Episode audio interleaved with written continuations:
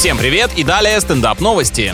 Ученые выяснили, что видеоигры, где для управления используются движения тела, так же полезны, как и бег. Оба вида активности оказывают благоприятное воздействие на все системы организма. Выходит, можно потеть и стараться в виртуальном мире, а получать результаты вполне реальные. Помимо прочего, оказалось, что компьютерные развлечения более захватывающие, чем обычные аэробные нагрузки, и психика человека переносит их гораздо проще. Однако спорт может быть бесплатным, а вот цифровые аркады сильно влияют и на кошелек тоже. В Китае среди пожилых людей стали популярны массовые танцы, но громкое музыкальное сопровождение часто мешает жителям городских дворов. Поэтому гуляния бабушек и дедушек разгоняют, отключая портативные колонки особыми инфракрасными глушилками. Красавцы! Тоже в старости хочу жить так, чтобы мои тусовки превращались в проблему городского масштаба. На этом пока все. С вами был Андрей Фролов. Еще больше новостей на нашем официальном сайте energyfm.ru.